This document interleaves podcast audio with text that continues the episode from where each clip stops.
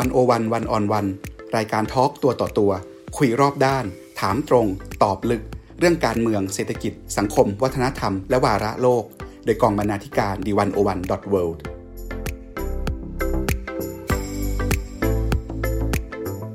สวัสดีครับคุณผู้ฟัง 11 พฤษภาคม 2443 เป็นวันศุกร์ขึ้น 13 ค่ำเดือน 6 ปีชวด ทารกน้อยคนหนึ่งถือกำเนิดขึ้นที่พระนครศรีอยุธยา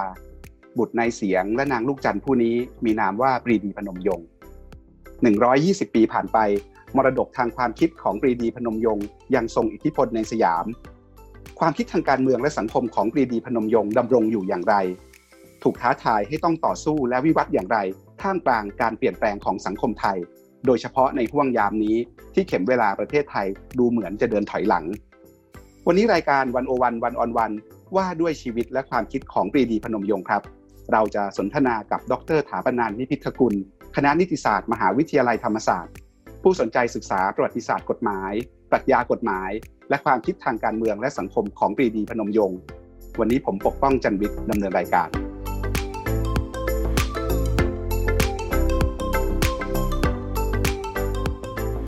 สวัสดีครับอาจารย์ถาปนันครับ สวัสดีครับอาจารย์ปกป้องครับ อาจารย์ครับอาจารย์เคยเขียนบทความ เรื่องปรีดีพนมยงค์รัตนบุรุษสยามในดีวันอวันดอทเวิเนี่ยนะครับสำหรับตัวอาจารย์เองปรีดีพนมยงค์คือใครครับเอ่อผมว่าท่านปรีดีพนมยงค์คือ คือคนไทยสามัญคนหนึ่งนะครับที่ที่รักชาติแล้วก็ใฝ่เรียนรู้นะครับ แล้วก็นำความรู้ที่ตนได้รับมาเนี่ยนะครับ มามา มาใช้ให้เป็นประโยชน์กับประเทศชาติบ้านเมืองนะครับนะเเรียกว่าผมคิดว่าอันนี้คือลักษณะเป็นบุคลิกของท่านเลย ตั้งแต่ได้มีโอกาสศึกษาเล่าเรียนจนกระทั่งวินาทีสุดท้ายนะครับ ที่จากโลกนี้ไปนะครับครับ ถ้ามีคนรุ่นใหม่สักคนหนึ่งที่อาจจะไม่เคยได้ยินชื่ออาจารย์ปรีดีพนมยงค์มาก่อน ถ้าอาจารย์ได้มีโอกาสได้คุยกับเขาเนี่ยแล้วเขาถามว่าทำไมเขาควรจะต้องสนใจปรีดีพนมยงค์ทำไมเขาต้องอ่านปรีดีพนมยงค์อาจารย์จะตอบเขายังไงครับ อืมผมคิดว่าก็คงจะต้องบอกเขาว่าคนคนนี้เนี่ยนะครับ เป็นคนที่เอ่อเปิดฉากประวัติศาสตร์การเมืองไทยสมัยใหม่ อย่างแท้จริงนะครับนำชาติบ้านเมืองเข้าสู่ระบอบการปกครองซึ่งเอ่อเชื่อมั่นในในตัวราษฎร เชื่อมั่นในตัวประชาชน นะครับแล้วเชื่อมั่นว่าชาติบ้านเมืองเนี่ยสามารถจะพัฒนาไปได้ในทิศทางที่ถูกต้องนะครับ ถ้าเกิดว่าเรามีกลไกทางการเมืองการปกครองและการบริหารเนี่ยที่ตอบสนองเจตจำนง แล้วก็ความต้องการของประชาชนอย่างแท้จริง ผมว่าอันนี้เป็นสิ่งที่มันไม่เคยมีมาก่อนเอางี้กัน มันไม่เคยมีมาก่อนในปีก่อนปี 2475 นะครับ ครับ แล้วถ้าเด็กคนนี้ถามอาจารย์ถาปนันต่อว่า อาจารย์ปีดีนี่ เขามีผลงานอะไร เคยทำอะไร ให้กับสังคมไทยบ้าง อาจารย์จะตอบเขาอย่างเป็นรูปธรรมยังไงครับ โอ้เยอะแยะครับ คืออันนี้เนี่ยจริงๆ ถ้าเกิดพูดทั้งหมดเนี่ยมันเป็นรายละเอียดนะ มันเป็นดีเทล แต่ว่าถ้าเกิดว่าจะถามว่าคืออะไรเนี่ยผมคิดว่าสำหรับท่านอาจารย์ปรีดีพนมยงค์เนี่ยผมว่าสองเรื่องเนี่ยเป็นเรื่องที่คนไทยทุกคนไม่รู้ไม่ได้นะครับ รื่องแรกก็คือเรื่องของการเปลี่ยนแปลงการปกครองในวันที่ 24 มิถุนายน 2475 นะครับ อันนั้นเป็นเหตุการณ์ที่สำคัญยิงเนี่ยที่ผมบอกเชื่อขออนุญาตเชื่อมสักครู่กับประเด็นเมื่อกี้นะอาจารย์ปกป้องนะนี่ครับนี่คือนี่คือวันแรกที่เป็นการเปิดฉากประวัติศาสตร์การเมืองไทยสมัยใหม่อย่างแท้จริงนะครับนะเพราะนั้นเนี่ย24 มิถุนายน2475 กับประวัติศาสตร์การเมืองไทยสมัยใหม่หน้าแรกอันนี้อันเดียวกันนะครับ ข้อที่จริงทางประวัติศาสตร์ที่2ครับอาจารย์ครับก็คือเรื่องของการที่ท่านมีบทบาทอย่างสูงยิ่งนะครับเป็นที่ยอมรับทั้ง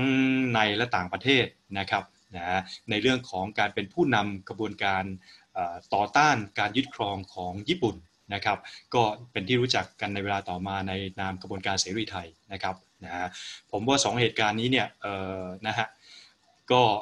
ไม่รู้ว่าจะจะอธิบายยังไงละคือทำให้ท่านเนี่ยโดดเด่นอย่างยิ่งนะครับ ในฐานะที่เป็นผู้นำไทยในสมัยนั้นที่ที่ทำให้ชาติบ้านเมืองเนี่ยมันรอดปลอดภัยมาได้นะครับ แล้วก็พยายามจะนำชาติบ้านเมืองเข้าสู่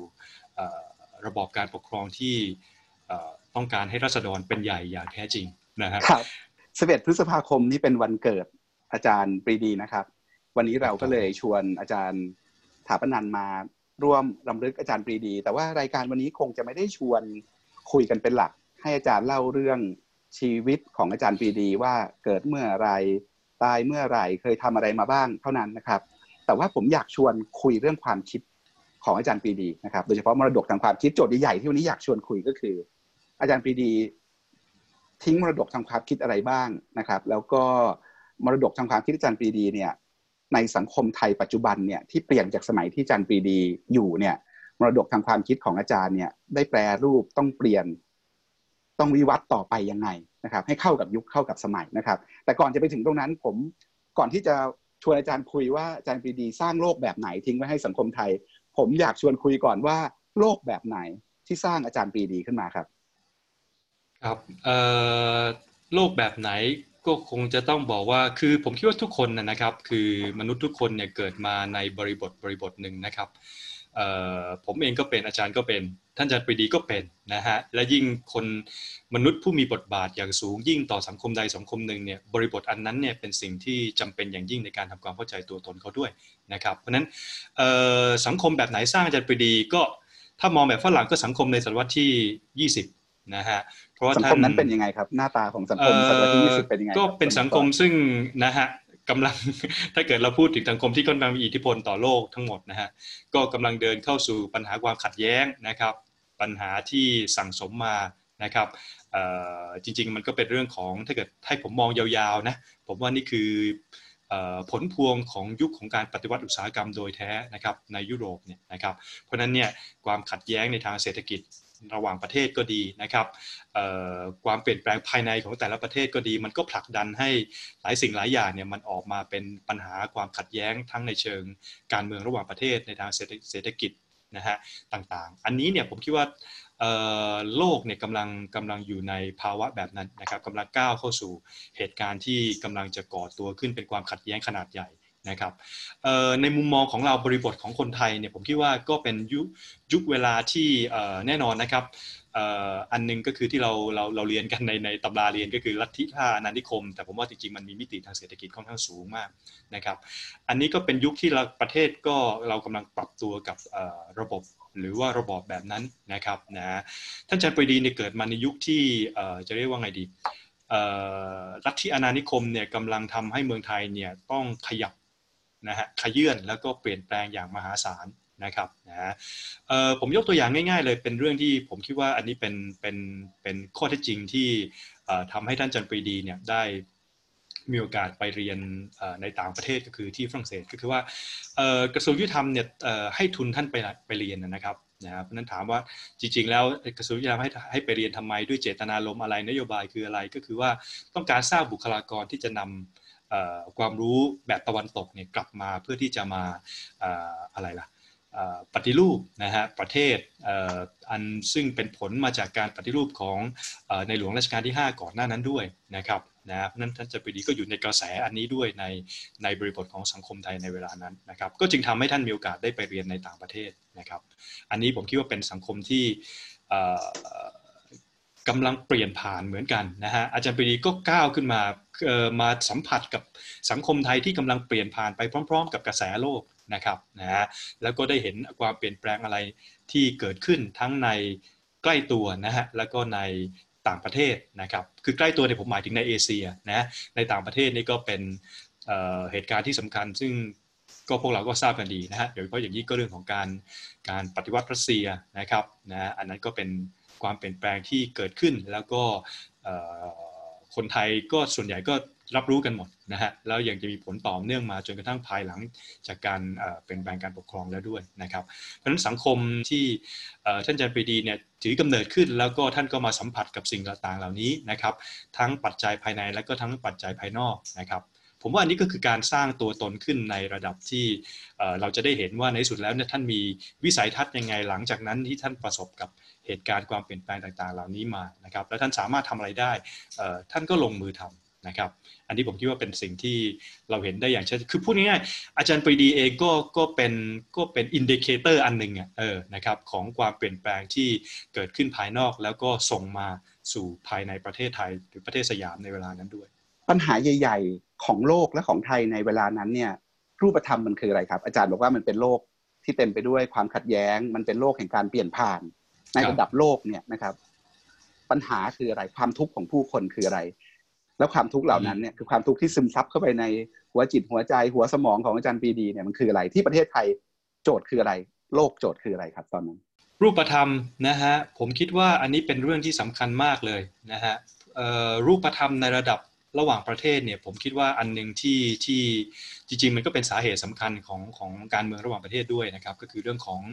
ผลพวงของการปฏิวัติอุตสาหกรรมนะครับผลพวงการปฏิวัติอุตสาหกรรม ซึ่งมันนำมาซึ่งผลกระทบหลายอย่าง ในทางการเมืองในทางการเมืองภายในของแต่ละประเทศนั้นสิ่งที่เกิดขึ้นเราจะเห็นนะครับเรื่องของการค่อยๆปรากฏตัวขึ้นของแนวคิดทางเศรษฐกิจ ใหม่เหมือนกันนะครับในเวลานั้นก็จะเน้นไปในก็คือเป็นกลุ่มแนวคิดเศรษฐกิจฝ่ายซ้ายนะครับที่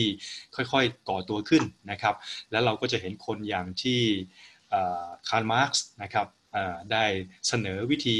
คิดวิธีจัดการเศรษฐกิจนะฮะรวมทั้งแนวคิดทางสังคมวัฒนธรรมต่างๆนะครับออกมานะฮะอันนั้นเนี่ยผมคิดว่าเป็นภาพรวมในระดับสากล นะฮะซึ่งก็ต่อสู้กันมาหลายสิบปีนะฮะคราวนี้ในในระดับประเทศเราเนี่ยนะครับเรายังไม่ได้เปลี่ยนแปลงเหมือนกับในประเทศในทางตะวันตก เพราะฉะนั้นสิ่งที่เกิดขึ้นในเวลานั้นเนี่ยก็คือสภาพสังคมไทยซึ่งกำลังปรับเปลี่ยนนะครับไปสู่ระบบสังคมการเมืองว่าทำนะฮะที่เปิดกว้างนะครับ มากขึ้นนะครับ แต่ในขณะเดียวกันสภาพการที่มันเกิดขึ้นจริงๆ ในเวลานั้นที่เราเห็นนะครับ ที่จะเกี่ยวข้องกับท่านจันปรีดีด้วยคือว่าสภาพทางเศรษฐกิจพื้นฐานที่สุดเลยในในในประเทศนะครับ ก็คือเรื่องของอวิถีชีวิตชีวิตของเกษตรกรชาวไร่ชาวนานะครับ อันนี้เป็นสิ่งที่จันปรีดีได้ได้สัมผัสในเวลานั้นนะครับ คือคือสภาพอาจจะไม่เหมือนลูกชาวนาด้วย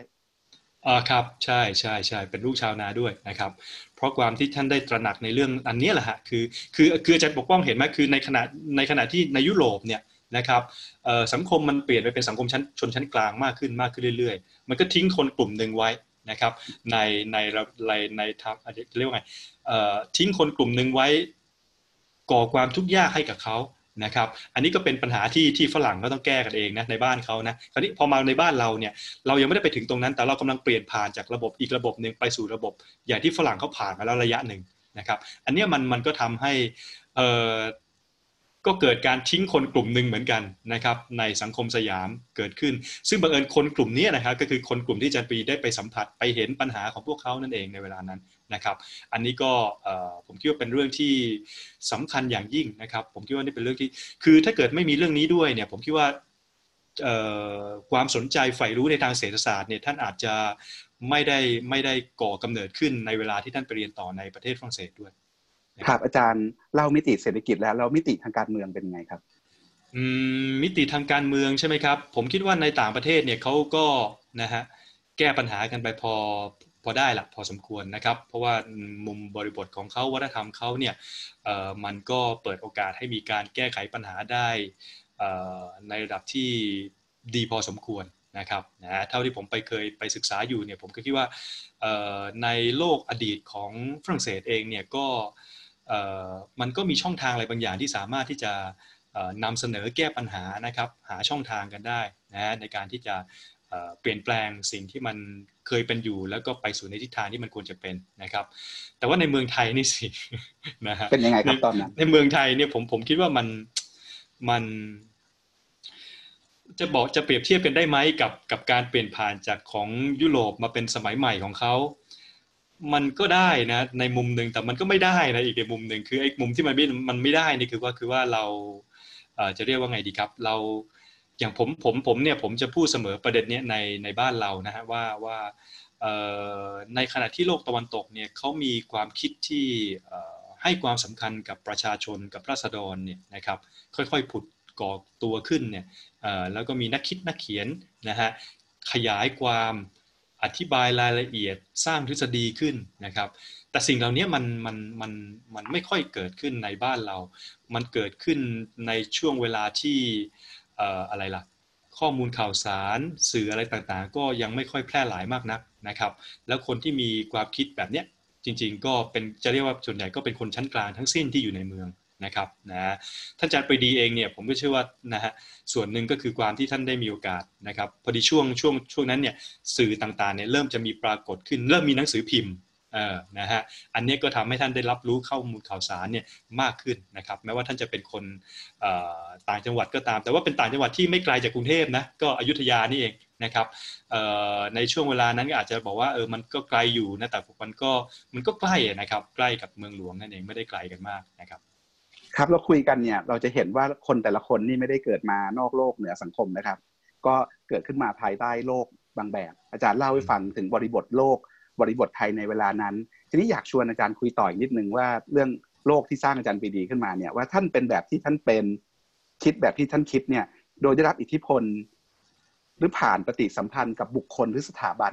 มีใครหรือมีสถาบันอะไรที่น่าสนใจบ้างครับ ที่ช่วยเชฟอาจารย์เมื่อกี้เราคุยกันเรื่องที่เป็นแมกโครมากๆเลยนะครับ บริบทโลกบริบทไทย อันนี้ชวนคุยมาเฉพาะกันหน่อย เช่น อาจารย์ปีดีอ่านใครอ่านอะไรได้เจอใคร แล้วคนนั้นๆเนี่ยมีผลในการเปลี่ยนความคิดอาจารย์ไหมยังไง เท่าที่อาจารย์ได้ศึกษางานและความคิดอาจารย์ปีดีมาเนี่ยเห็นอะไรบ้างครับตรงนี้ คนหรือสถาบันที่ส่งอิทธิพลทางความคิดต่ออาจารย์ปีดี ในมุมมองผมนะครับอาจารย์ปกป้อง ผมคิดว่าสิ่งที่มีอิทธิพลต่อท่านอาจารย์ปรีดีเนี่ยอาจจะพูดรวมๆก่อนแล้วเดี๋ยวค่อยลงรายละเอียดนิดนึงก็คือว่าชีวิตครอบครัวนั่นแหละอันหนึ่งนะครับข้อเท็จจริงที่เกี่ยวข้องกับชีวิตครอบครัว วิถีชีวิตของครอบครัวท่านเนี่ยเป็นพื้นเพที่สำคัญมากนะครับ อันที่สองเนี่ยผมว่าโอกาสที่ท่านได้ไปศึกษาต่อในประเทศฝรั่งเศสเนี่ยนะครับ อันนี้เป็นเป็นเป็นเป็นข้อเท็จจริงประการที่สองที่จะช่วย ก่อรูปก่อร่างความคิด และทำให้ความคิดตกผลึกในที่สุดนะครับนะแล้วก็อันสุดท้ายเนี่ยก็คือแน่นอนนะครับเมื่อเมื่อค่อยๆ คือคือมันเหมือนจิ๊กซออาจารย์ปกป้อง คือมันต่อเทียเล็กต่อเทียน้อยจนกระทั่งพอชิ้นมันมากเข้ามากเข้ามันเห็นภาพขึ้นมาทั้งหมดเนี่ยเออผมว่ามันมันมันเกิดอาการตกผลึกในภายหลังนะฮะผมว่าอันเนี้ยมันนี่เป็นเป็นสิ่งที่เอ่อทำให้ท่านจันปรีดีเนี่ยได้เห็นว่านะฮะ ความคิดนะฮะที่แพร่หลายเข้ามาในสังคมไทยตั้งแต่หลังการเซ็นสนธิสัญญาเบลลิงเนี่ยผมว่ามันเป็นเรื่องที่ท่านจาปีดีเองก็รับไว้อย่างอย่างค่อนข้างมากนะครับ ไม่ว่าจะเป็นงานที่ในสมัยนั้นก็อย่างเช่นคุณอะไรเทียนวันใช่ไหมนะครับเทียนวันเอ่ยนะครับหรือนะฮะกลุ่มคณะขุนนางนะครับที่ได้ทูล กราบบังคมทูลรัชกาลที่ 5 ให้มีพระราชดำรินะครับในเรื่องของระบบการปกครองใหม่นะครับ อันนี้ผมว่าก็เป็นเรื่องที่อันนี้คือคือผมกำลังบอกว่าอันนี้คือเป็นเป็นอะไรที่จัดปรีดีเนี่ยเป็นคนที่สัมผัสกับข้อจริงที่มันเกิดกระแสความเปลี่ยนแปลงอันนี้ขึ้นนะครับนะในประเทศนะเพราะฉะนั้นอันนี้ผมว่าเป็นเรื่องที่สำคัญนะแล้วอีกอันหนึ่งที่ผมบอกเรื่องข้อเท็จจริงในครอบครัวเนี่ยก็เป็นเรื่องของวิถีชีวิตของท่านนะครับ นะโดยเหตุที่คุณพ่อท่านเนี่ยเลือกนะครับที่จะมาประกอบอาชีพเกษตรกรรมเป็นชาวนาเนี่ยนะครับท่านก็เลยได้รับ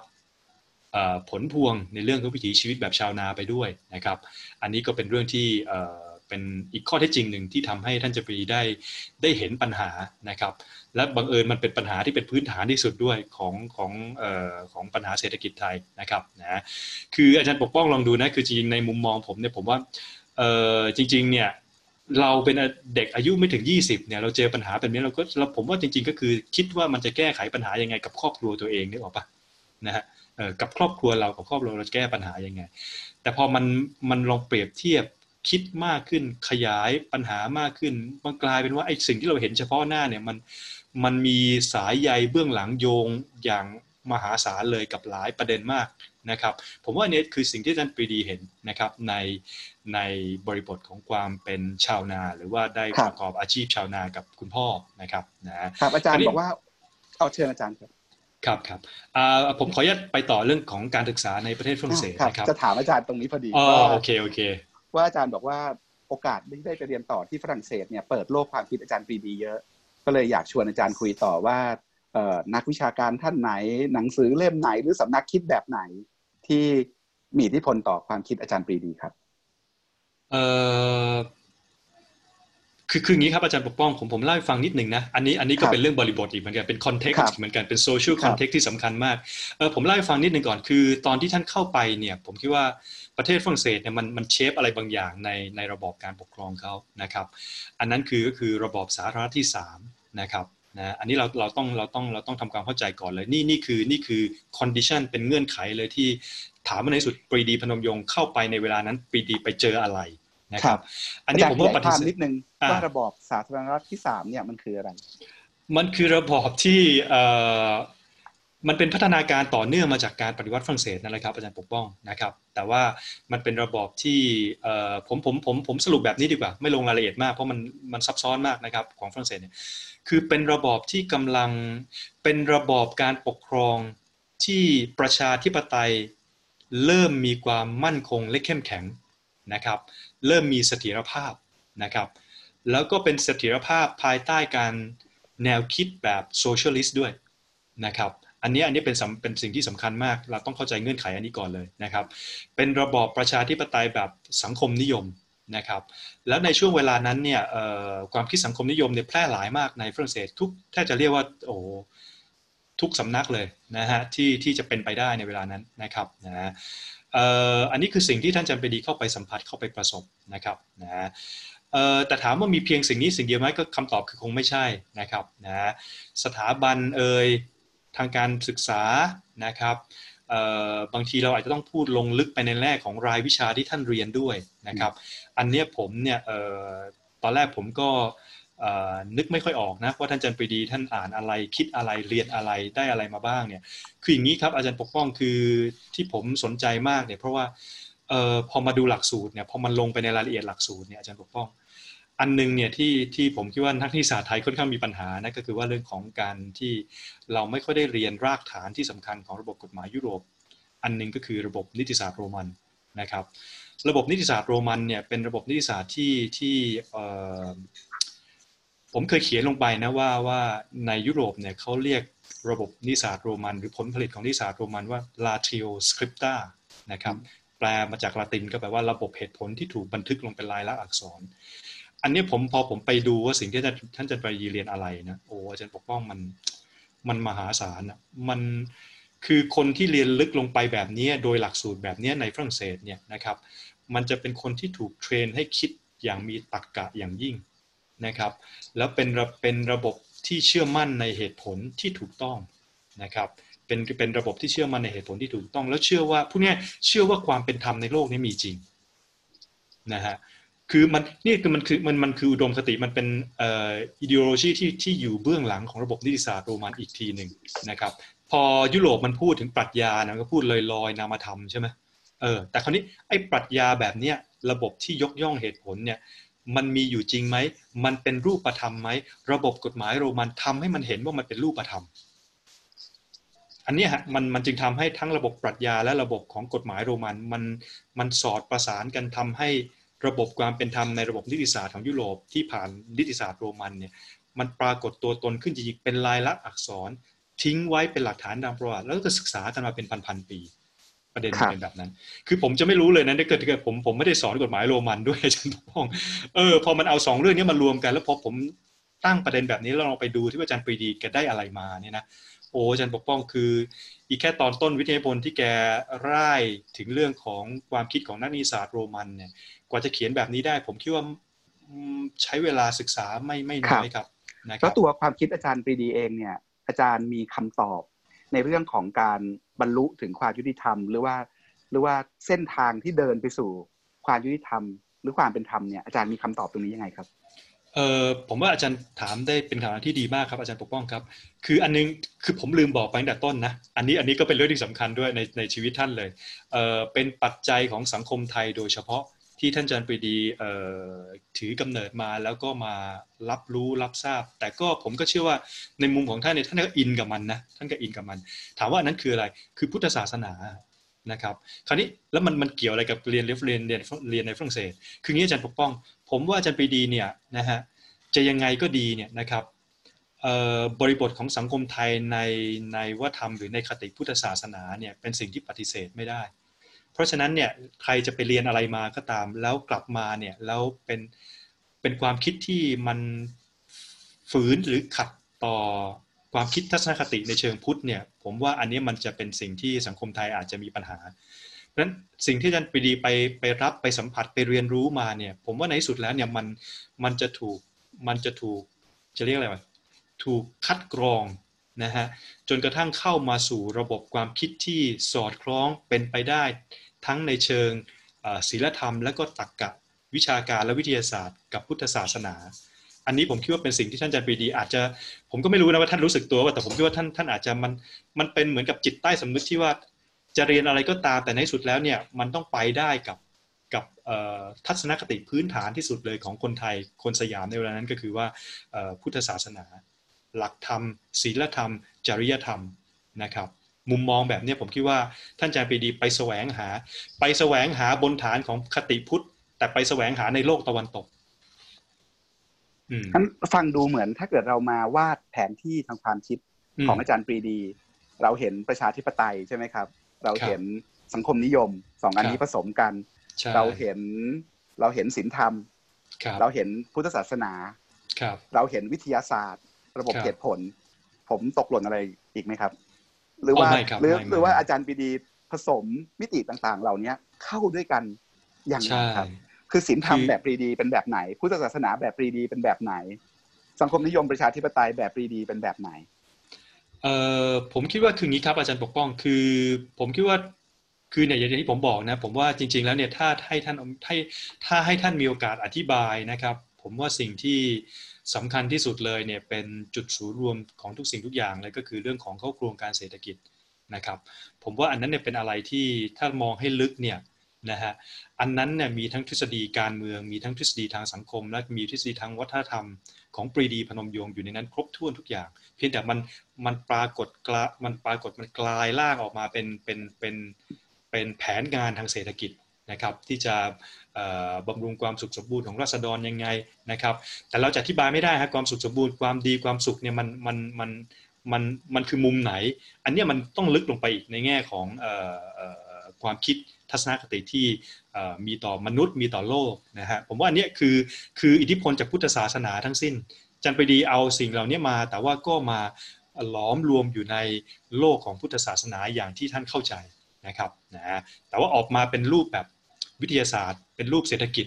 นะครับนะแต่ว่าท่านยังไม่มีเราท่านยังไม่มีโอกาสได้อธิบายไปในเชิงศีลธรรม หรืออะไรประมาณแบบนี้นะฮะเพราะท่านท่านท่านคงไม่มีโอกาสละประเด็นอาจารย์น่าสนใจคือ เมื่อกี้ตอนแรกเราคุยกันว่าโลกแบบไหนสร้างอาจารย์ปรีดีขึ้นมานะครับ ทีนี้ไอ้พาร์ตต่อไปที่อยากลองชวน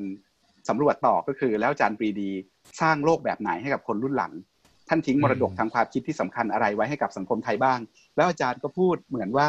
ถ้าเราอยากจะเข้าใจความคิดรวบยอดในแบบปรีดีพนมยงค์ต้องอ่านเขาโครงการเศรษฐกิจ ถ้าจะอ่านอะไรสักอย่างหนึ่งอาจารย์คิดว่าต้องอ่านเล่มนี้ ต้องอ่านเอกสารชิ้นนี้ใช่ใช่งั้นผมผมเลยอยากจะชวนคุยต่อนี้นิดนึงว่าตัวเขาโครงการเศรษฐกิจเนี่ยที่ทางของมันอยู่ตรงไหน ในสายทานทางปัญญา หรือว่าในประวัติศาสตร์ สังคมการเมืองสังคมเศรษฐกิจไทยครับโอ้ผมผมคิดว่าเรื่องนี้สำคัญนะอาจารย์ปกป้อง เพราะว่าเออเอางี้สิเราเราคิดมุมกลับเนี่ยผมชอบนะบางทีผมก็เห็นเออท่านอาจารย์นักประวัติศาสตร์คน ใหญ่ ๆ ในบ้านเมืองเราก็ก็พูดนะฮะลองนึกถึงนึกถึงที่ประวัติศาสตร์มันไม่ได้เกิดสิ อะไรที่ประวัติศาสตร์มันมันไม่ได้เกิดแต่นึกที่ว่าถ้าเกิดมันเกิดมันจะเป็นยังไงนะเออเนี่ยผมก็มาคิดอาจารย์กำลังจะบอกว่าเขาโครงการเนี่ยไม่ได้เกิด แล้วถ้าเกิดเราใช้ประวัติศาสตร์แบบว่าอีฟว่าถ้าวันนั้นโครงการเศรษฐกิจไม่เกิดเนี่ยสังคมไทยจะเป็นยังไงอ่าผมว่าผมว่าน่าคิดถูกไหมอาจารย์ปกป้องอาจารย์มีคำตอบตรงนี้ไหมครับเออผมผมไม่มีคำตอบสำเร็จรูปนะอาจารย์แต่ผมเพียงแต่ว่ามันคาดการได้มันคือ คืออาจารย์นึกออกไหม ปีนั้นคือปี76นะเออถ้ายังใช้ต่อมาจนถึงปัจจุบันเนี่ยถ้าเกิดได้ใช้นะแน่นอนครับมันมันมันมันมันไม่สถิตเสถียรอยู่แบบนั้นหรอก มันจะต้องมีการเปลี่ยนแปลงไปทุกยุคทุกสมัย แต่ผมว่าสิ่งที่มันจะเกิดขึ้นก็คือมันจะเป็นมันจะถูกเซตระบบที่คงตัวและกลายเป็นรัฐสวัสดิการอย่างเต็มรูปแบบในที่สุด ซึ่งอันนั้นถ้าเกิดทำได้เนี่ยมันจะประเทศไทยจะเป็นประเทศแรกก่อนยุโรปด้วยซ้ำนะ ถ้าเกิดว่ารับเอาเข้าโครงอันนั้นไปใช้นะฮะแลจริงถ้าอาจารย์ปรีดีเองก็ก็ไม่ได้ก็ไม่ได้ไม่ไม่ได้บอกนะว่าอันนี้มันคือสำเร็จรูป ท่านก็บอกเพียงแต่ว่าเออ มันเป็นเพียงเข้าโครงมันเป็นเอาไลน์นะ ถ้าจะแก้จะปรับจะเปลี่ยนอะไรกันก็ไปว่ากันในสภาอีกทีหนึ่งนะครับ ผมว่าอันนี้มันมัน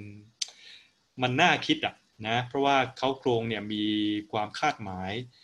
สูงมากนะครับ ในมุมมองของผมนะ ในมุมมองของผม คือในทางการเมืองมันสำเร็จในระดับหนึ่งทั้งแม้จะไม่ทั้งหมด แต่ถ้าเกิดสิ่งนี้มันสำเร็จเนี่ยมันจะไปผลักดันให้ระบบการเมืองเนี่ยมันเดินไปในทางทิศทางที่ถูกต้องด้วยไม่ไม่น้อยไปกว่ากันเลยนะครับ เข้าโครงการเศรษฐกิจเนี่ยถ้าเรามองจากมุมคนปัจจุบันเนี่ยนะครับแล้วมองจากสถานการณ์มองจากปัญหาของเศรษฐกิจไทยในปัจจุบัน การเมืองไทยในปัจจุบันเนี่ย อะไรในนั้นที่ยังคงให้แสงสว่างทางปัญญา เป็นทางออกให้กับพวกเราได้ อะไรที่อาจารย์คิดว่ายังเข้าท่าอยู่ อะไรที่อาจารย์คิดว่าล้าสมัยไปแล้ว ต้องคิดใหม่ต้องคิดต่อไปจากเขาโครงการเศรษฐกิจ ผมว่าเราเราถ้าเกิดว่าเราคิดแบบนี้เราน่าจะเริ่มต้นจากสิ่งที่ท่านปีดีบอกพวกเราทิ้งไว้นะครับ คือเนี่ยท่านก็จะบอกเสมอตัวท่านเองท่านก็ทำนะครับ ท่านก็บอกว่าอะไรที่เราจะรับเอาเข้ามาใช้ในบ้านเราเนี่ยก็ต้องเอาให้มันเหมาะสมนะครับนะผมว่าหลักการนี้สำคัญ เพราะนั้นเนี่ยคือสิ่งที่ทิ้งไว้ในเขาโครงเนี่ยสำหรับผมเนี่ยที่คิดว่าเป็นสิ่งที่มีคุณค่ามากเนี่ยนะครับก็คือว่าท่านทำให้เราเห็นนะครับว่าระบบเศรษฐกิจเนี่ยมันมีออปชันมันไม่ได้มีทางเลือกเดียวที่จะต้องไปสู่เส้นทางของการอะไรล่ะตอบสนองต่อกำไรอย่างเดียว อาจารย์ได้ออกไหมเออนะมันมีอย่างอื่นที่น่าจะต้องคิดถึงด้วยนะครับ เศรษฐกิจที่เป็นธรรมเศรษฐกิจที่ ที่ที่เป็นไปเพื่อเพื่อศีลธรรมอยู่บ้างเป็นไปได้ไหมเออ นะฮะ ผมว่าอันนี้มันมันมันแสดงออกมาในเขาโครงการเศรษฐกิจ โอเค มันอาจจะไม่ใช่คำศีลธรรมแบบนี้ แต่ว่ามันมันแสดงออกมาในเขาโครงการเศรษฐกิจว่า ระบบเศรษฐกิจที่ที่เอื้ออารีต่อกันและกันเนี่ย เออ นะฮะ มันมันคือระบบเศรษฐกิจที่เป็นไปได้ เป็นไปได้นะครับ ผมว่าความใฝ่ฝันแบบนี้ไม่ใช่เป็นความใฝ่ฝันของปรีดีพนมยงคนเดียว เขาก็ใฝ่ใฝ่ฝันกันมาเป็นร้อยร้อยปีแล้วซึ่งมันถามว่ามันทำได้ไหมมันทำได้แหละ ถ้ามันมีเงื่อนไขอันหนึ่งที่ที่พอเป็นไปได้นะครับ อาจารย์ปรีดีก็พยายามจะทำแบบนั้น แต่ก็อย่างว่านะก็ก็คือสิ่งประวัติศาสตร์ที่เกิดขึ้นมันก็บอกเราว่าอะไรมันมันเกิดขึ้น ครับความน่าสนใจคือเป็นเศรษฐกิจที่ใช้คำนี้ได้ไหมครับ มีพราดอนภาพ แล้วคำนี้มันก็ลิงก์ไปไปกับแนวคิดฝรั่งเศสในยุคสมัยนั้นด้วยไหม แล้วแนวคิดนี้หรือว่าคำว่าพราดอนภาพเนี่ยมันมีมันมีศีลธรรมบางอย่างอยู่ข้างหลังด้วยใช่ไหม แล้วมันเชื่อมโยงกับพุทธศาสนาด้วยไหมยังไง ถ้าอาจารย์จะค่อยๆ คลี่ปมตรงนี้ให้หน่อย น่าจะสนุกดีครับเพราะอาจารย์เพิ่งเขียนบทความชิ้นหนึ่งมา ที่ลงวันนี้นะครับ ลงที่เว็บไซต์ของสถาบันปรีดี เรื่องคล้ายๆแบบนี้อาจารย์อาจารย์เล่าให้ฟังนิดหนึ่งครับนี้คือคืองี้ครับอาจารย์อาจารย์ปกป้องผมว่าเรากลับย้อนกลับไปหาประเด็นก่อนหน้านี้ที่เราคุยกันนะคือท่านอาจารย์ปรีดีเนี่ยคือท่านจะเก็บท่านจะสะสมอะไรมาเนี่ยในที่สุดเนี่ยมันก็จะอยู่ในกรอบของพุทธศาสนานะครับนะเพราะฉะนั้นผมคิดว่าพูดภาษาวิชาการเนี่ยมันจะอย่างอื่นก็ได้ ไม่ต้องพาราดอนภาพหรอกนะฮะเพียงแต่ว่าให้มันสอดคล้องเป็นไปได้ เอื้ออารีต่อกันและกัน นะระบบเศรษฐกิจที่เห็นหัวคนนะเอางี้แล้วกันนะผมว่าท่านท่านอาจจะไม่เรียกแบบนี้ก็ได้ แต่บังเอิญตอนที่ท่านไปเจอเนี่ยมันอยู่ในมันอยู่ในความคิดกระแสโซลิดาริสนะฮะท่านก็คงจะเห็นว่าเออเนี่ยนะน่าสนใจแล้วและไอ้สิ่งนี้มันมันคือสิ่งที่สามารถจะไปกับคติ แล้วก็ว่าทำไทยได้ไม่ขัดไม่แย้งกันมากนักนะฮะแล้วผมว่ามันมันก็เป็นสิ่งที่ โดยตรกกะของมันเนี่ยมันก็ไม่ได้ขัดแย้งกับพุทธศาสนาอย่างที่ผมเคยพูดไว้เหมือนกันนะครับนะคือผิวเผินเนี่ยดูแทบจะเป็นเรื่องเดียวกันเลยด้วยซ้ำไป เพียงแต่ว่าในมุมของวิชาการเศรษฐศาสตร์การเมืองของฝรั่งเศสในเวลานั้นเนี่ยเขาอธิบายแบบเป็นวิทยาศาสตร์นะครับ แต่จริงไอ้วิทยาศาสตร์ของมันหลักของมันเนี่ยมันก็คือหลักที่การปฏิบัติต่อคนอื่นพูดง่ายๆเอาภาษาชาวบ้านคือคิดถึงคนอื่นก่อนนะเออนะฮะคิดถึงคนอื่นก่อนแล้วสิ่งนั้นเนี่ย มันก็จะมีผลย้อนกลับมาหาตัวเราด้วยในเวลาเดียวกัน ผมว่าสิ่งนี้คือสิ่งที่ท่านอาจารย์ปรีดีคงจะได้ซึมซับสัมผัสแล้วก็คงจะประทับใจอยู่พอสมควรนะครับครับ อะไรคือความโดดเด่นในเชิงความเป็นนักคิดของปรีดีพนมยงค์คือผมคิดว่ามุมหนึ่งที่เราไม่เคยมองอาจารย์ปรีดีเลยนะก็คือว่ามุมที่พยายามที่จะปรับเอาระบบความคิดของตะวันตกเนี่ย ให้เข้ามาสอดคล้องกับพื้นเพของวัฒนธรรมไทยเดิม คือพูดง่ายๆ ผมว่าจันทวีเป็นคนคนหนึ่งที่พยายามจะปรับพุทธศาสนาให้เข้ากับโลกตะวันตก หรือวิทยาศาสตร์สมัยใหม่ เอางี้แล้วกันนะฮะ ผมว่าปฏิเสธความคิดแบบนี้ของปรีดีพนมยงค์ไม่ได้นะ คือเอางี้เอางี้ ถ้าเกิดเราไม่พูดถึงท่านอาจารย์ปรีดีอาจารย์ปรีพักไว้นิดหนึ่งก่อนนะ ผมว่าคนหนึ่งที่เราเห็นชัดๆ เลยในสังคมไทยเนี่ยเราปฏิเสธบทบาทนี้ไม่ได้เลยนะคือท่านผู้ท่าพิคุ นะครับแล้วถ้าเกิดเราลองดูเนี่ยจริงๆคนสองคนนี้ก็ก็มีอะไรที่ลิงก์กันอยู่พอสมควรนะฮะท่านอาจารย์ปดีคุยท่านพุทธทาสหลายวันเนี่ยก็โอ้โหถูกอกถูกใจนะอยากจะให้ท่านพุทธทาสทำนู่นทำนี่นะฮะท่านก็ท่านพุทธทาสเองก็มีข้อจำกัดนะจะทำอะไรได้ไม่ได้เนี่ยก็ก็ก็เป็นเรื่องที่ต้องจริงๆต้องคุยกันอีกถ้าเกิดว่าไม่มีปัญหาเรื่องรัฐประหารเข้ามาแทรกเนี่ยผมว่าคู่นี้คงได้คุยหลายเรื่องที่เป็นประโยชน์ในทางวัฒนธรรม อีกเรื่องอีกหลายเรื่องทีเดียวนะครับนะอาจารย์ทีนี้ทีนี้นักคิดไทยจำนวนหนึ่งเนี่ยก็พยายามผสมผสานสิ่งที่อยู่ในโลกตะวันตกอย่างประชาธิปไตยอย่างหลักเสรีภาพต่างๆ เข้ากับหลักวิธีคิดแบบไทยๆแต่ปรากฏว่าพอมันออกมาแล้วเนี่ยมันออกมาแบบหนึ่งผลลัพธ์สุดท้ายเนี่ยเป็นคนละเรื่องกับวิธีผสมแบบอาจารย์ปรีดีพนมยงค์เพราะฉะนั้นมันมันต้องมีอะไรบางอย่างแตกต่างกันทั้งต้นทางระหว่างทางและปลายทางอาจารย์ตีโจทย์คนนี้ยังไง เพราะแกไม่ใช่คนแรกนะที่พยายามจะ สร้างความเป็นไทยให้กับแนวคิดอะไรบางอย่าง เมืองไทยก็เต็มเลยนะครับ ประชาธิปไตยแบบไทยๆใช่ไหมครับ ซึ่งไม่รู้ว่าเป็นอันเดียวกับเผด็จการหรือเปล่าด้วยซ้ำอะไรอย่างเงี้ยทำไมมันมันออกมาหน้าตาแบบนี้เหมือนกัน หรือศีลธรรมศีลธรรมของในชุดความคิดของคนจำนวนหนึ่งก็เป็นศีลธรรมแบบหนึ่งใช่ไหมแต่ศีลธรรมแบบปรีดี พุทธแบบปรีดีอะแตกต่างจากพุทธแบบนักคิดโดยเฉพาะนักคิดฝ่ายขวาไทยหมายยังไงไอ้ตรงเนี้ยไอ้ปริศนาพวกนี้อาจารย์ไขมันยังไงครับ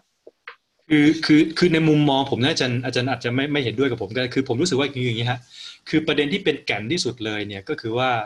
เออเราเราเราเคารพประชาชนไหมประเด็นอยู่ตรงนี้ ผมคิดว่าแบบนี้นะเออผมว่าสิ่งที่สำคัญที่สุดคือคุณมองคุณมองคนส่วนใหญ่ในมุมของคุณนี่ยังไงนะฮะนะฮะคือถ้าเกิดว่าเรามองคนส่วนใหญ่เนี่ยแน่นอนมันมันไม่ใช่คนมันมันมันไม่มันไม่มันไม่ใช่เป็นหัวคนแต่ละคนแต่ คนส่วนใหญ่นี่หมายถึงประโยชน์ของคนส่วนใหญ่นะฮะผมว่าอันนี้เป็นสิ่งที่ท่านอาจารย์ปรีดีเนี่ยก็รับแล้วก็พยายามประสานสิ่งนี้เข้ากับสิ่งที่มันมาจากทางตะวันตก จริง ๆ มันก็มาจากทางตะวันตกนั่นแหละเพราะความคิดว่าประโยชน์ของคนส่วนใหญ่เนี่ยมันมันอาจจะมีบ้างในกระแสความคิดไทยๆแต่ว่าก็อาจจะมีความคิดอื่นนะฮะบทบังอันนี้ไปนะฮะคือก็พยายามอาจารย์ปรีดีผมว่าอาจารย์อาจารย์ปรีดีพยายามเน้นเรื่องนี้ให้ชัดนะครับ แล้วก็ผสานสิ่งเหล่านี้เข้ากับความคิด พื้นเพในบ้านเรา มันก็เลยออกมาอีกเป็นอีกอีกแบบหนึ่งซึ่งซึ่งผิดไปจากแบบเดิมนะครับนะคือจริงๆนี่พออาจารย์ถามผมแบบนี้นะทำให้ผมคิดเรื่องตอนที่ผมเคยไปพูดบนเวทีอยู่ครั้งหนึ่งอะไอ้เรื่องอเนกนิกรสโมสรสมมติอะอาจารย์อาจารย์คือมันเป็นการตีความที่ที่มันดูน่าประหลาดอาจารย์นะครับ ในสุดเนี่ยในในคติพุทธศาสนาเนี่ยมันเป็นเรื่องของ คู่กรณีทั้งสองฝ่ายที่ต่างมาตกลงกัน แต่ว่าในสังคมไทยเนี่ยในวัฒนธรรมไทยเนี่ยในสังคมโบราณของไทยเนี่ยกลับให้ความสำคัญกับคู่กรณีเพียงฝ่ายเดียวเท่านั้น ว่าฝ่ายนั้นได้รับความชอบธรรมในการปกครองไปยังไงนะครับ แล้วแล้วก็ไม่อธิบายอีกฝ่ายหนึ่งด้วย คือผมไม่เข้าใจว่าในในสังคมสังคมหนึ่งเนี่ยมันจะมีผู้ปกครองโดยไม่มีผู้ใต้ปกครองได้ยังไงถูกไหมฮะอันนี้ผมผมคิดว่าเป็นเป็นประเด็นที่สำคัญ ถ้าเกิดกลับมามองในมุมของท่านอาจารย์ปรีดีท่านอาจารย์ปรีกลับมองในมุมผู้ใต้ปกครองก่อนนะฮะแล้วผู้ปกครองเนี่ยค่อยตามมานะครับ ผมว่าอันนี้เป็นสิ่งเป็นเป็นเป็นเป็นมุมมองที่ในที่สุดแล้วเนี่ยพอมันยืนอยู่บนหลักอันเนี้ยตักกะอื่นเนี่ยมันตามมาทันทีทั้งหมด ในแง่ของเศรษฐกิจ ในแง่ของการเมืองในแง่ของสังคมในแง่ของวัฒนธรรม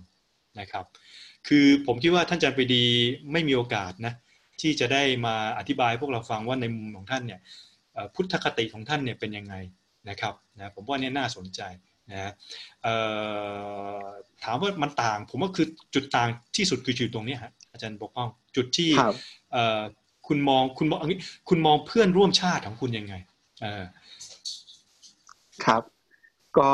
จริงๆ เราคุยข้ามขั้นไปนิดนึงนะครับ เพราะว่าเรามาคุยเรื่องเขาโครงการเศรษฐกิจก่อน ผมขอย้อนกลับไปหน่อยครับอาจารย์ ย้อนกลับไป 24 มิถุนา 2475 นะครับ การอภิวัตสยาม แก่นความคิดของอาจารย์ปรีดีในการอภิวัตสยามคืออะไร อะไรคือแรงผลักดันครับอาจารย์เอ่อผมว่าอันนี้ฮะคือขออนุญาตกลับไปเหมือนกันนะอาจารย์ปกป้องแต่ที่เราคุยกันเรื่องของไอ้ตัวปัญหาเอ่อเรื่องของชาวนานะฮะอ่าปัญหาเศรษฐกิจนะแล้วก็ผมเปรียบมันว่ามันเหมือนเป็นจิ๊กซอนะเออมันก็ค่อยๆ ต่อปฏิปต่อภาพอันนี้ขึ้นนะครับ ในที่สุดเนี่ยผมเชื่อว่าท่านพอถึงจุดจุดหนึ่งเนี่ยมันตกผลึกนะฮะและท่านเห็นแล้วว่าการแก้ปัญหาแบบที่จะแก้เป็นรายๆ แก้เป็นครั้งครั้งเคส by เคสเนี่ยมันไม่ได้เป็นทางออกของประเทศไทยเลยนะแต่นั่นหมายถึงว่ามันจะต้องปรับเปลี่ยนระบบนะถ้าในมุมเศรษฐศาสตร์การเมืองคือปรับความสัมพันธ์ทางการผลิตใหม่นะครับ อันนี้ผมคิดว่าเป็นสิ่งที่ท่านจันปรีดีก็ก็พยายามอธิบาย เท่าที่เวลาจะอำนวยนะฮะและท่านก็อธิบายทั้งในหนังสือกฎหมายปกครอง ทั้งในเขาโครงการเศรษฐกิจนะครับ หลังจากนั้นเมื่อท่านออกไปอยู่ฝรั่งเศสแล้ว ท่านอาจารย์ชัดทิพย์ไปสัมภาษณ์ท่านก็อธิบายเรื่องนี้อีกนะครับเพราะทั้งหมดทั้งมวลเนี่ยมาสรุปได้เลยว่าจริงๆแรงผลักดันที่เป็นแรงบันดาลใจสำคัญอะไรก็คือเรื่องของปัญหาเศรษฐกิจที่เป็นพื้นฐานที่สุดของชาติ อันนี้ก็คือจะเรียกว่าไง เป็นปัญหาแรกนะฮะที่ต้องทำให้สำเร็จเพื่อที่จะทำให้ปัญหาต่อๆมาทั้งในทางการเมืองสังคมวัฒนธรรมเนี่ยมันไปต่อได้นะครับเพราะว่าในความในมุมมองท่านอาจารย์ปรีดีเนี่ยคือถ้าระบบอันนี้มันเปลี่ยนไม่ได้เนี่ยระบบอื่นมันเปลี่ยนยากมากนะครับ อันนี้ผมผมคิดว่าเป็นเป็นเป็นเป็นภูมิปัญญาของท่านอันหนึ่งที่ท่านได้รับมาและท่านก็ออกพยายามมานำมาปรับใช้ แล้วก็เป็นแรงบันดาลใจอย่างมากที่จะ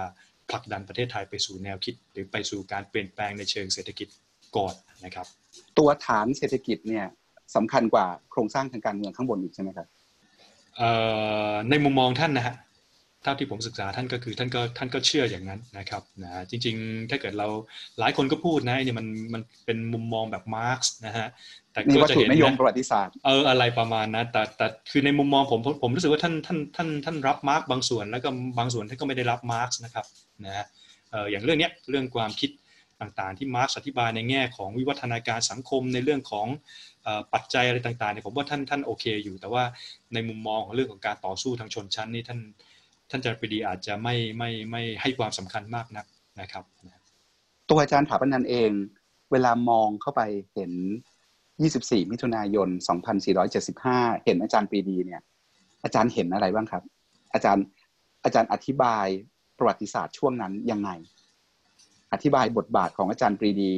กับ 2475 ยังไง แล้วมอง 2475 บนสายทานยาวๆของประวัติศาสตร์การเมืองไทยยังไง คือผมคิดว่าอย่างนี้ฮะคือถ้าเกิดว่าพูดถึงบทบาทตัวท่านเนี่ยเออเราเห็นเราเห็นหลายอย่างนะแต่คราวนี้ถ้าเกิดถามว่าบทบาทท่านกับคณะรัษฎร แล้วก็ผลที่จะผลสำลิดที่จะเกิดขึ้นเนี่ยผมว่าอันนี้เป็นอีกประเด็นหนึ่งนะครับครับ คือเราต้องเราเราคงต้องยอมรับหลายอย่างว่าชีวิตคนคนหนึ่งเนี่ยมันมันมีทั้งที่คุมได้ แล้วก็ส่วนที่เราคุมไม่ได้ นะผมว่าส่วนที่คุมไม่ได้เนี่ยแหละเป็นอะไรที่ท่านจัดปรีเองก็คงต้องต้องปล่อยวางแล้วก็ทำทำได้เท่าที่จะพอทำได้นะครับเอาเอาส่วนที่คุมได้ก่อนส่วนที่คุมได้เนี่ยอาจารย์ปรีดีตั้งใจอยากสร้างอะไรให้กับสังคมการเมืองไทยครับ ผมว่าหลายอย่างครับ ผมว่าสิ่งหนึ่งที่ท่านได้ทำลงไปแล้วเนี่ยในเวลาที่ท่านมีอำนาจอยู่ในมือเนี่ยในในฐานะที่เป็นส่วนประกอบหนึ่งของคณะรัฐบาลเนี่ยผมว่านั่นคือสิ่งที่ท่านพยายามทำ ในสิ่งที่ท่านพอจะทำได้นะครับนะคืออะไรบ้างครับอาจารย์ก็อย่างนี้ครับอย่างที่เราเห็นกันเนี่ยผลักดันให้เกิดอะไรล่ะพรบเทศบาลนะครับนะออกมาเป็นนโยบายเรื่องของภาษีกรออกมาเป็นประมวลกฎหมายนะครับ เรื่องแบงก์ชาติเนี่ยเนี่ยแต่ว่าในมุมพองผมผมว่าอันนี้คือรายละเอียดนะคือรายละเอียดที่ท่านท่านท่านแปลรูปจากความคิดออกมาเป็นการกระทำในแต่ละเรื่องนะครับ มหาวิทยาลัย วิชาธรรมศาสตร์และการเมืองใช่ใช่ใช่ที่อาจารย์ว่าเนี่ยก็ก็เป็นสิ่งที่ท่านพยายามจะทำเท่าที่ทำได้นะครับนะเท่าที่ทำได้ แต่สิ่งที่ท่านยังไม่ได้ทำก็นะฮะผมว่าคงมีหลายอย่าง หรือบางทีทำไปแล้วก็รู้สึกว่าเออมันทำได้เท่านี้นะครับ ก็ก็คงต้องต้องต้องปล่อยวางมัน เท่าที่อาจารย์ได้ศึกษาดูไอ้สิ่งเหล่านั้นมีอะไรบ้างครับ มีอะไรที่อาจารย์อาจารย์เห็นหลักฐานทางประวัติศาสตร์ว่าอาจารย์ปีดีคิดแบบนี้ไว้ เขียนแบบนี้ไว้ ตั้งใจอยากทำแต่สุดท้ายไม่ยังทำไม่ได้ คนไม่ได้เห็นผลงานสุดท้ายออกมาเป็นรูปธรรมก็นี่ไงอาจารย์ปกป้องเขาโครงการเศรษฐกิจโอเคนอกนอกจากเขาโครงการเศรษฐกิจมีอะไรอีกบ้างครับเออคือคืองี้อาจารย์ปกป้องผมผมผมคิดว่าเออที่สำคัญนะ ผมว่าเราเราต้องลงรายละเอียดนิดนึงครับเออในสุดท่านจันปรีดีก็อธิบายสรุปให้พวกเราฟังนะฮะจากการให้สัมภาษณ์ท่านจันชัดทิพย์เนี่ยบอกว่าในแล้วสิ่งที่ท่านต้องการจะให้มันเกิดขึ้นในเขาโครงการเศรษฐกิจเนี่ยคือสหกรณ์ สหกรณ์ที่เป็นระบบเศรษฐกิจแบบเต็มรูปแบบ แล้วก็จะเรียกว่าไงสากลที่พึ่งพาตัวเองได้ทุกระดับนะครับ ตั้งแต่ระดับการผลิตไปจนกระทั่งอะไรล่ะอะไรการแจกพันส่วนผลผลิตอะไรต่างๆนะแล้วก็ยืนอยู่ได้ด้วยตัวเองนะครับ แล้วในขณะเดียวกันมันมีมิติอื่นอยู่ในสากลที่เป็นระบบเศรษฐกิจด้วยนะนะครับ ในสากลนั้นเองก็จะเป็นหน่วยการปกครองอยู่ด้วย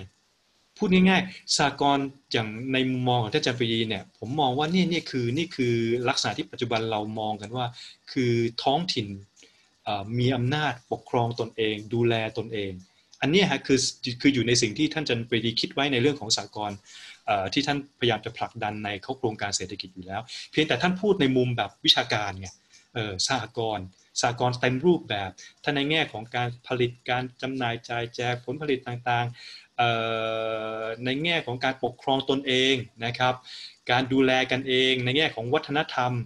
อันเนี้ยถ้าเกิดมันเกิดขึ้นเนี่ยอย่างที่เราคุยกันในสักครู่นี้อาจารย์ปกป้องถ้ามันเกิดขึ้น เราจะเห็นท้องถิ่นนั่นแหละครับ ที่กำลังก่อตัวขึ้นอย่างเข้มแข็ง แล้วก็มันก็จะกลายเป็นสิ่งที่ ในปัจจุบันเนี่ยเราพยายามที่จะผลักดันให้ท้องถิ่นเนี่ยเกิดความเข้มแข็ง ซึ่งก็ก็ประสบความสำเร็จในระดับหนึ่งเลยนะครับนะแต่จริงๆผมว่าอันนี้ก็คือคือพัฒศัพท์ศัพท์วิชาการที่ท่านอาจารย์ปรีดีใช้ในเวลานั้นคือสากลนั่นเองนอกจากเข้าโครงการเศรษฐกิจแล้วอาจารย์ปรีดีก็พยายามจะสถาปนา สิ่งที่เรียกว่าระบอบรัฐธรรมนูญ ระบอบประชาธิปไตยสมบูรณ์ สิ่งเหล่านี้ อาจารย์ประเมินยังไงครับ มันได้ลงหลักปักฐานในสังคมไทยได้หนักแน่นมั่นคง ขนาดไหน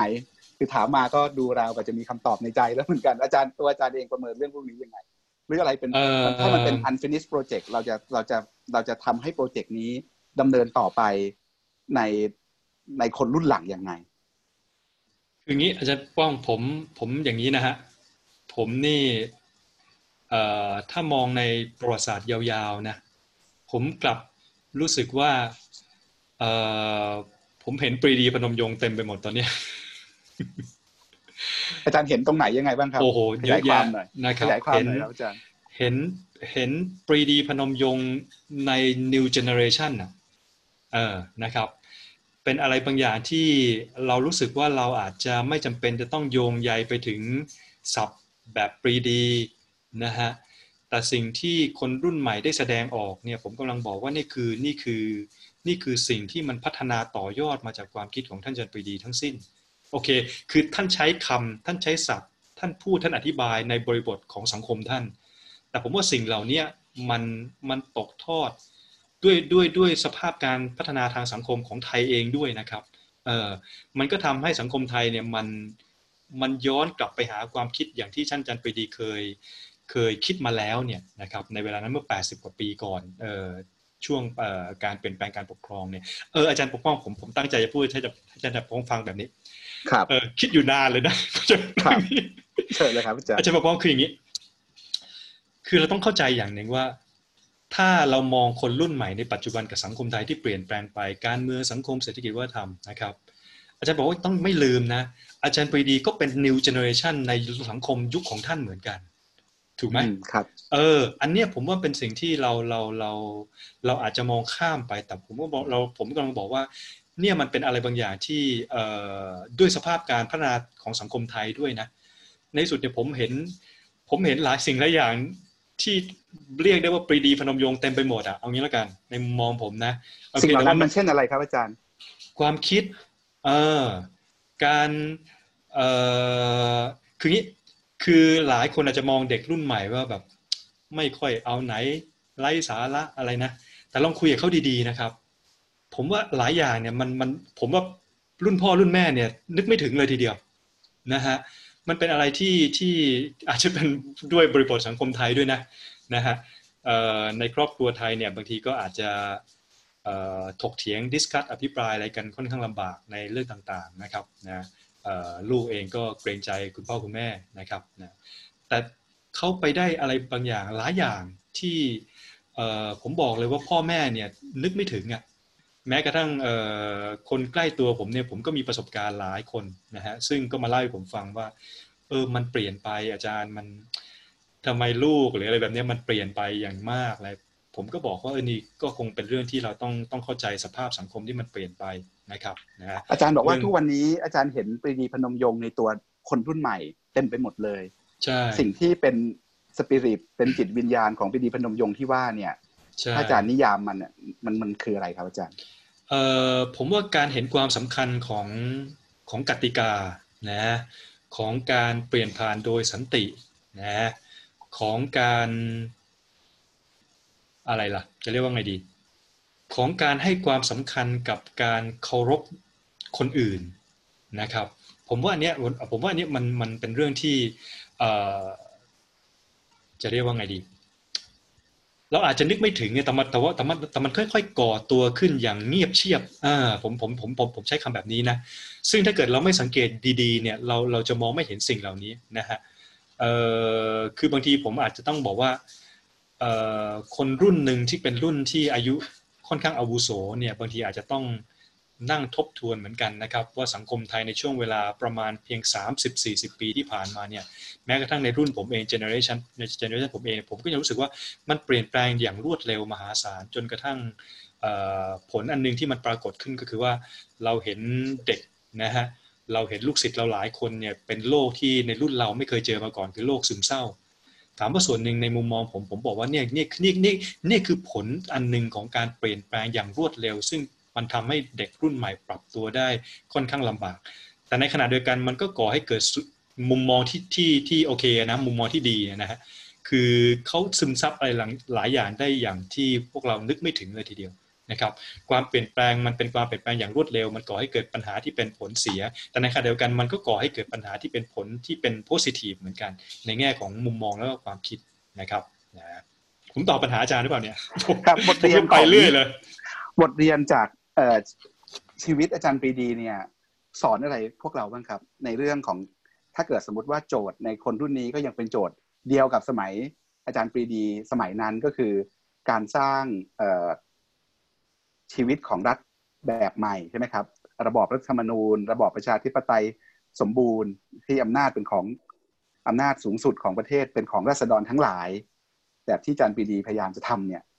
บทเรียนของอาจารย์ปรีดีเนี่ย บอกอะไรคนรุ่นหลังๆบ้างเอ่อผมคิดว่าแบบนี้นะครับ ประเด็นที่สำคัญที่สุดเลยไม่เอารายละเอียดอื่นเลยนะเอ่อการเคารพคนอื่น ผมว่าเรื่องนี้สำคัญมาก การเห็นคนอื่นเป็นมนุษย์ไม่น้อยไปกว่าตัวเองนะครับ ผมว่าสองเรื่องนี้สำคัญมาก มันจะนำมาซึ่งตรกกะ ในทางเศรษฐกิจ ในทางการเมืองในทางวัฒนธรรมอย่างสูงยิ่งเลยนะคุณมองคนอื่นแล้ว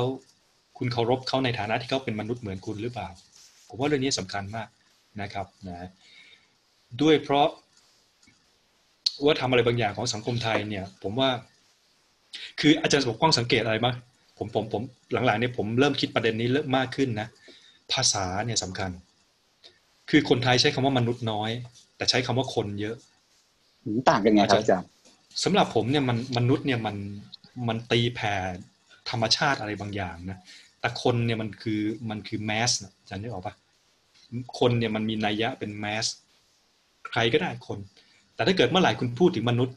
คนก็เป็นมนุษย์ แต่มนุษย์เนี่ย นิยามของมัน ผมว่ามันอาจจะไม่เท่ากับคนซะทีเดียวนะมันตีแผ่อะไรบางอย่าง ซึ่งภาษาไทยเนี่ยมันมันก็มีนัยยะความหมายอยู่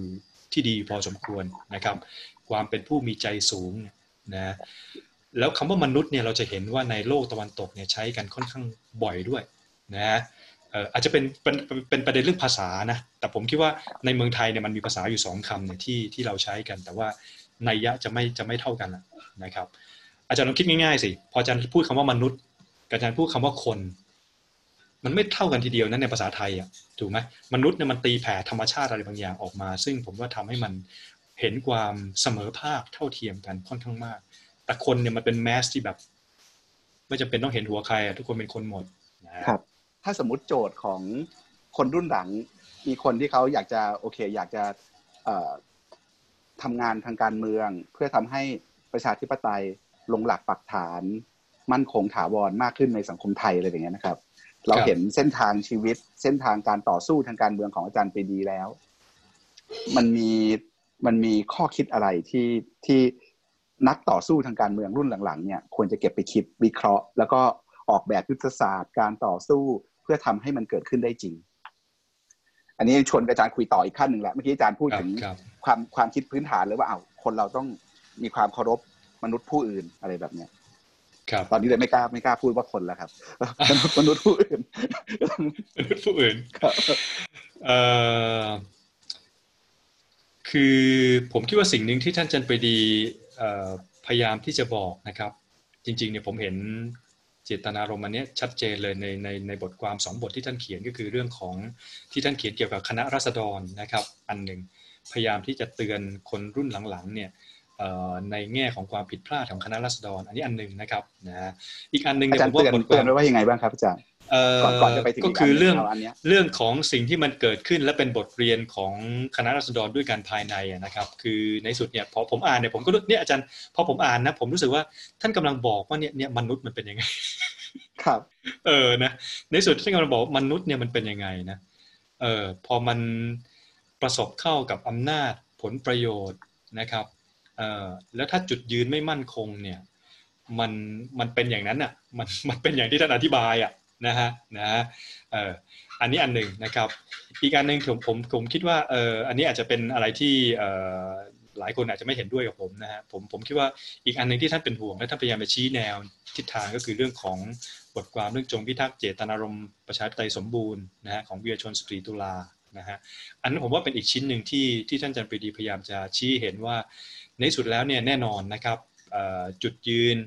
ความมั่นคงในอุดมการอุดมคติเนี่ยต้องมีแต่ว่าในการเดียวกันยุทธศาสตร์เนี่ยก็ก็ต้องมีเหมือนกันนะครับนะ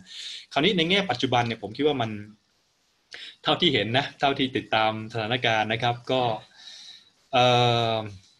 ทำให้ผมนึกถึงข้อเขียนของท่านอันหนึ่งนะครับ อาจารย์ปกป้องคือท่าน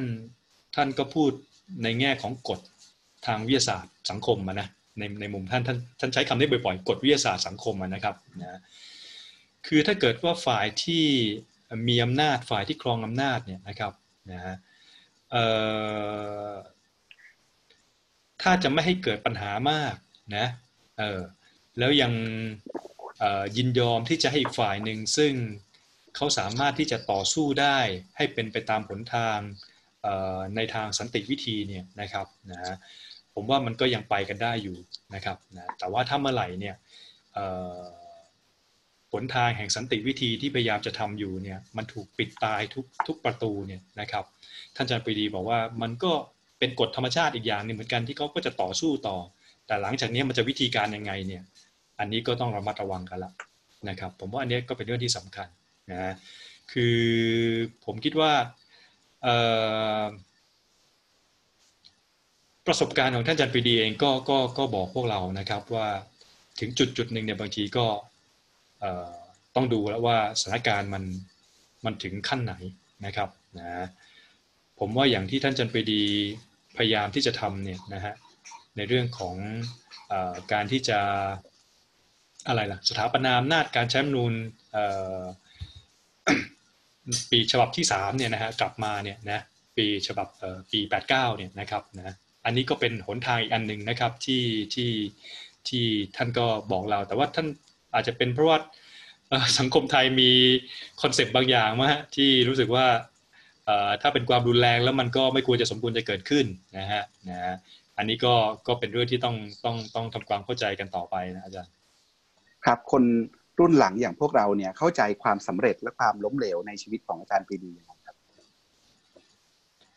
เอ่อผมอย่างที่ผมบอกไงครับคือผมว่าความล้มเหลวเนี่ยเป็นประเด็นที่ในมุมมองผมคือสิ่งที่ท่านคุมไม่ได้นะครับนะเป็นอะไรที่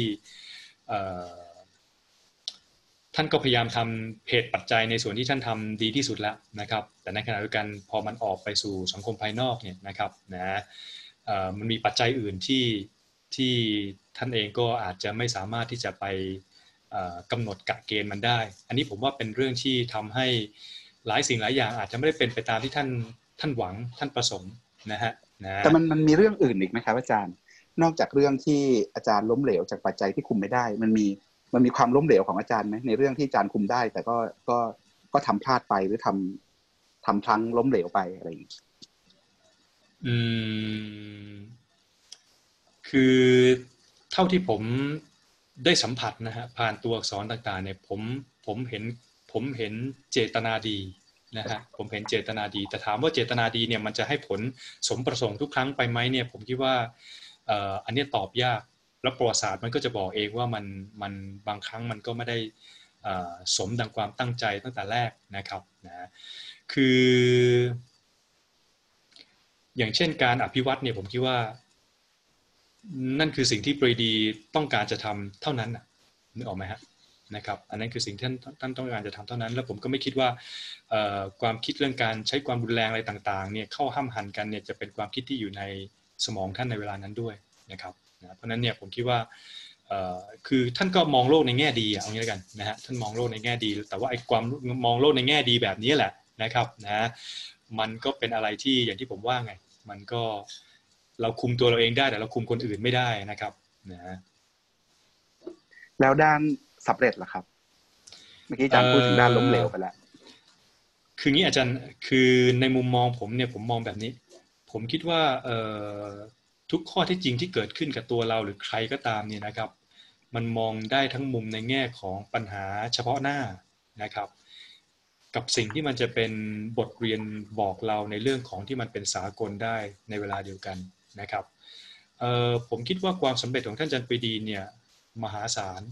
นะแต่โอเคล้มเหลวก็หลายเรื่องนะคือล้มเหลวของผมเนี่ยหมายถึงว่าไปไม่ถึงดวงดาวนะหมายถึงว่ามันมันมันพยายามทำแล้วก็ทำไม่สำเร็จทั้งที่มีความตั้งใจที่จะทำนะฮะนะ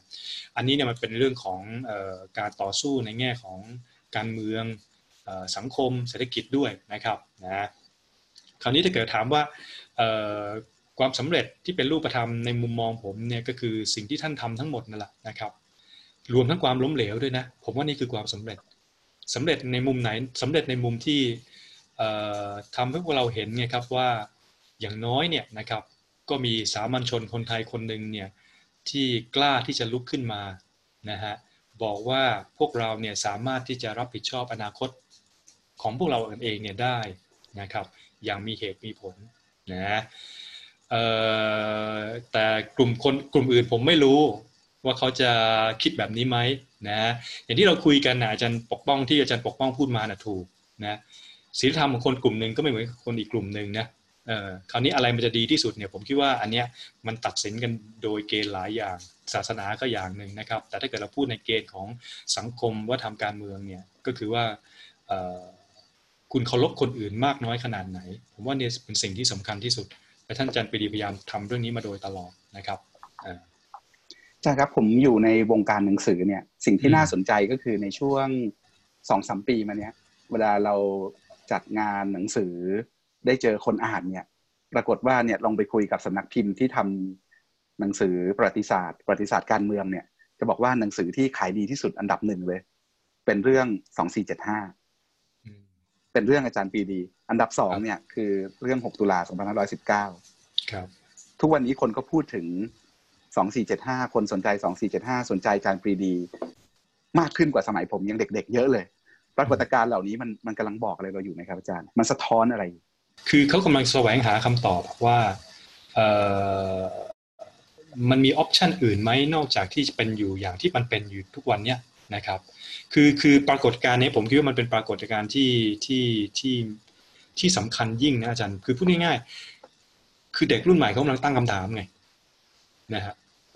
ตั้งคำถามต่อสิ่งที่มันเป็นอยู่ในในในสภาพการที่เขาต้องเผชิญอยู่ทุกเมื่อเชื่อวัน มันเคยมีออปชันอื่นไหมทางเลือกอื่นไหมที่สามารถจะเป็นไปได้ในสังคมไทยที่เคยเกิดขึ้นมาแล้วบ้างในประวัติศาสตร์บ้าง หรือมีใครเคยเสนอความคิดอะไรไหมที่มันที่มันต่างไปจากที่เขารับรู้ซึมซับ หรือบางทีต้องจำยอมอยู่อย่างเงี้ยนะครับ ผมว่าอันนี้เป็นเรื่องที่แต่โอเคนะต้องให้ต้องให้เขาต้องให้เขาต้องให้เสรีภาพเขาในการที่เขาจะค้นคว้าแสวงหาคลำทางไปจนกว่าเขาจะเจอในสิ่งที่เขาถือว่าเป็นคำตอบที่ที่ที่ดีที่สุดสำหรับเขานะครับนะผมกลับดีใจด้วยซ้ำไปอาจารย์ คือผมไม่ได้อยู่ในวงการหนังสือมากนะแต่ว่าผมได้ข้อมูลแบบนี้ผมก็รู้สึกว่าเออมันมันเป็นนิมิตหมายที่ดี แล้วก็เป็นจุดเริ่มที่น่าสนใจอย่างยิ่งนะฮะที่ทำ ที่คนรุ่นใหม่เนี่ยนะฮะหันมาให้ความมาหาคำตอบอะไรบางอย่างอาจารย์ หันมาหาคำตอบอะไรบางอย่าง ที่ในรุ่นพวกเราเนี่ยพวกเราอยากได้ตั้งคำถามด้วยซ้ำไปครับ เราอยู่ในโลกที่เปลี่ยนไปมหาศาลนะครับ จากสมัยอาจารย์ปรีดีในในทางการเมืองเนี่ย เราก็อยู่ในวิกฤตเปลี่ยนผ่านมาน่าจะราวๆสิบห้าปีแล้วนะครับ มรดกทางความคิดของอาจารย์ปรีดี มีเรื่องอะไรอื่นๆอีกไหมครับ นอกจากที่เราคุยกันมาแล้ว ผมอยากจะชวนคุยว่ามรดกทางความคิดต่างๆ เหล่านี้มันอยู่ยังไงในสังคมไทย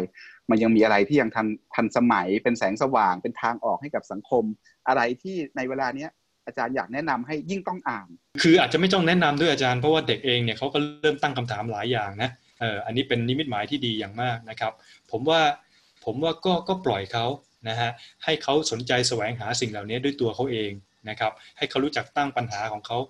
ตั้งคำถามเขาด้วยตัวเขาเองเนี่ยผมว่าเป็นเรื่องที่ที่ที่ดีมากนะครับนะประวัติ 2475เนี่ยผมว่าแน่นอน ใครอยากจะลบ ใครอยากจะพยายามจะลบนะฮะมันลบไม่ได้หรอกนะครับนะฮะในสุดเนี่ยข้อที่จริงทางประวัติศาสตร์มันก็จะเปิดเผยให้มันเปิดเผยตัวเองออกมาเองว่าในสุดแล้วเนี่ยมันเกิดอะไรขึ้นในบ้านนี้เมืองนี้นะครับนะการมองมุมต่างๆ การตีความอะไรต่างๆเนี่ยก็เป็นเรื่องของในแง่ของวิชาความรู้นะฮะแต่ในในในส่วนหนึ่งเราก็ต้อง เราปฏิเสธไม่ได้หรอกว่าวิชาความรู้เนี่ยมันมันก็งอกเงยขึ้นจากเจตจำนงความต้องการที่จะรู้ของของพลเมืองนั่นเองอะนึกออกไหมนะฮะผมว่านี้มันมันเป็นเรื่องที่เอ่อเป็นเรื่องมันเป็นคันลองที่มันควรจะเป็นไปแบบนี้อยู่แล้วอาจารย์นะครับ โดยสภาพการเมืองหรือสภาพสังคมไทยที่เราพยายามจะพูดอะไรบางอย่าง แล้วพูดไม่หมดอาจารย์นะครับ ผมอ่านงานที่อาจารย์เขียนถึงอาจารย์ปรีดีมาก็หลายชิ้นอยู่เหมือนกันนะครับ แต่ว่าไม่เคยได้ถามอาจารย์เลยว่าตัวอาจารย์เองเนี่ยทำไมถึงสนใจศึกษาเรื่องอาจารย์ปรีดี ชีวิตของอาจารย์ปรีดีเนี่ยเป็นทั้งแรงบันดาลใจ และเป็นทั้งพลังทางเหตุผลให้กับตัวอาจารย์เองยังไงครับเอออาจารย์ถามคำถามยาก นี่เป็นเรื่องที่น่าจะตอบได้ง่ายที่สุดนะครับเพราะเป็นเรื่องของตัวอาจารย์เองเลยทำไมมันถึงยากครับอาจารย์ เออผมเองนี่ก็เคยนั่งคิดเหมือนกันนะเออผมผมมาสนใจตัวท่านเนี่ยเมื่อไหร่นะฮะคือคงตอนไปอยู่ที่ฝรั่งเศสอะนะฮะไปเรียนอยู่ที่ฝรั่งเศสเนี่ยมันก็มีเวลาค่อนข้างมาก นอกจากเรื่องของการศึกษาหาความรู้นะฮะนะฮะอย่างที่ได้รับมอบหมายให้ไปเรียนต่อนะเอ่อพอมันมาก็อย่างนี้อาจารย์คือ ผมคิดว่ามันคือคือผมคิดว่าคือ คนแต่ละรุ่นมนุษย์แต่ละรุ่นเนี่ยนะฮะนะเอ่ออาจจะมีความแตกต่างกันในแง่ของรูปแบบวิถีชีวิตอะไรต่างๆ แต่เมื่อไหร่ที่เขาเริ่มตั้งคำถามกับสิ่งที่เขาเขาเผชิญอยู่ตรงหน้าเนี่ย ผมว่ามันเป็นมิติใหม่ มันเป็นอะไรที่น่าสนใจอย่างยิ่ง ผมเองเนี่ย อาจจะมีไอ้สิ่งเหล่านี้ขึ้นตอนที่ไปเรียนที่ฝรั่งเศสด้วยซ้ำไปนะครับช้าตอนนั้นอาจารย์ ตอนนั้นอาจารย์อยากจะไปหาคำตอบอะไรจากปรีดีพนมยงค์ เอ่อผมเพียงแต่อยากจะทราบเท่านั้นเองว่าท่านทำอะไรนะฮะท่านทำอะไร แล้วผมเอ่อในในรุ่นผมเนี่ยเอ่อตอนที่ผมเข้าธรรมศาสตร์ปีสองเก้าเนี่ยเอ่อผมเองยังไม่ค่อยรู้จักอาจารย์ปรีดีมากมายนะนะครับ แต่เพียงแต่รู้ว่าเออท่านเป็นผู้ประสาทการท่านเป็นนายกมนตรีท่านเป็นรัฐบุรุษนะฮะเอออะไรก็ว่าไป แต่เราก็ยังไม่เคยรู้ว่าจริง ๆ แล้วเนี่ยเอออะไรคือ คือตัวตนที่สำคัญที่สุดของปรีดีพนมยงค์จนกระทั่งผมผมคิดว่าผมคิดว่านะ แต่คนอื่นไม่จำเป็นต้องเห็นด้วยผม ผมคิดว่าผมมาเจอตัวตนของท่านจนปรีดีพนมยงค์อย่างแท้จริง ก็คือในเขาโครงการเศรษฐกิจนี่แหละมันเป็นมันเป็นทุกสิ่งทุกอย่างที่รวบยอดอยู่ในนั้นนะอาจารย์ คือถ้าเกิดเราศึกษาเข้าโครงดีๆเนี่ย แล้วเราลองนึกถึงสิ่งที่ท่านต้องการจะให้มันเกิดขึ้น แล้วสมมติมันเกิดขึ้นแล้ว สมมุติมันเกิดขึ้นแล้วนะอาจารย์ปกป้อง สิ่งนั้นมันมันจะฉายภาพทุกอย่างออกมาหมดทุกมิติเลยอย่างนี้แล้วกัน มันจะฉายภาพทุกอย่างออกมาหมดเลยทุกมิติเลยในการเศรษฐกิจการเมืองสังคมวัฒนธรรมนะครับนะเพียงแต่ว่าพอไอ้สิ่งนั้นมันไม่เกิด เราเลยไม่เห็นไงว่าว่าว่ามันมันมันจะกระทบไปในเรื่องอะไรบ้างนะครับ ผมเองก็พยายามจะตอบคำถามเนี่ยนะถ้าถ้าถ้าถ้าถ้าถ้าตอนคิดว่าหาจะหาได้นะแล้วผมก็ไม่รู้ว่าจะไปหาอะไรที่ไหน แต่บังเอิญพอมา พอมาอ่านตัวเขาโครงการเศรษฐกิจเนี่ยผมว่านี่คือหัวใจที่สำคัญที่สุด นี่คือตัวตนปรีดีพนมยงค์ที่สำคัญที่สุด และในสุดก่อนท่านถึงก่อนท่านอสัญญกรรมไม่นาน ท่านก็ยังกลับมาพูดประเด็นนี้อีกนะครับ เพราะนั้นผมเลยรู้สึกว่ามันมันมันสำคัญเกินกว่าที่จะเราจะปล่อยมือจากมันได้นะฮะผมก็เลยลองดูไงอาจารย์ก็ ก็เลยก็มาเลยก็เลยมาเรื่อยๆเนี่ยไอ้เรื่องของเนี่ยเออมันคืออะไรในนั้นก็เลยลองพยายามดูซิว่ามันมันคือความคิดนี้ไหมในในฝรั่งเศส ซึ่งก็ไปเจอมันก็ตรงกันเออเรื่องของพาราดอนภาพน่าจะไปดีก็รับเอาเรื่องนี้มานะครับผมก็ลองจะค้นคว้าศึกษามันดูว่ามันมันเป็นยังไงไอเนี่ยไอวิธีคิดแบบเนี้ยนะฮะคืออย่างที่ผมบอกจารย์ปกป้องไปตั้งแต่ตอนต้นไงว่าท่านอาจารย์ปรีดีไม่ไม่มีโอกาสได้อธิบาย หลังจาก 76 แล้วเนี่ยหลังจากรัฐบาล ของคณะรัษฎรได้กลับคืนมาอีกครั้งหนึ่งหลังการปราบกบฏบวรเดตเนี่ยนะครับอาจารย์ปรีดีก็ไม่มีโอกาสได้พูดเรื่องนี้อีกนะครับนะมีอยู่ครั้งเดียวมั้งถ้าเกิดผมจำไม่ผิดนะมีการปราศัยทางวิทยุอยู่ครั้งหนึ่งนะครับ ตอนนั้นท่านเป็นรัฐมนตรีว่าการกระทรวงผมจำไม่ได้มหาไทยหรืออะไรเนี่ยนะท่านกลับมาพูดเรื่องนี้ แต่ก็พูดแบบผิวเผิน แต่ถ้าเกิดว่าเราฟังฟังจากนับโทนจากตัวอักษรนะเออผมว่าท่านก็เสียดายที่ท่านไม่สามารถที่จะ ทำเรื่องเศรษฐกิจในเขาโครงนั้นให้ให้มันรู้ล่วงไปได้นะครับคือท่านเป็นห่วงเรื่องนี้มาก เพราะว่านี่คือหัวใจของการอภิวัตถ้าทำสิ่งนี้ไม่สำเร็จ สิ่งที่ท่านทำสำเร็จไปแล้ว มันอาจจะล้มเหลวเอางี้แล้วกันเออเพราะว่ามันมันไม่ได้เปลี่ยนสิ่งที่ท่านเห็นว่าเป็นหัวใจที่สำคัญที่สุดในการอภิวัต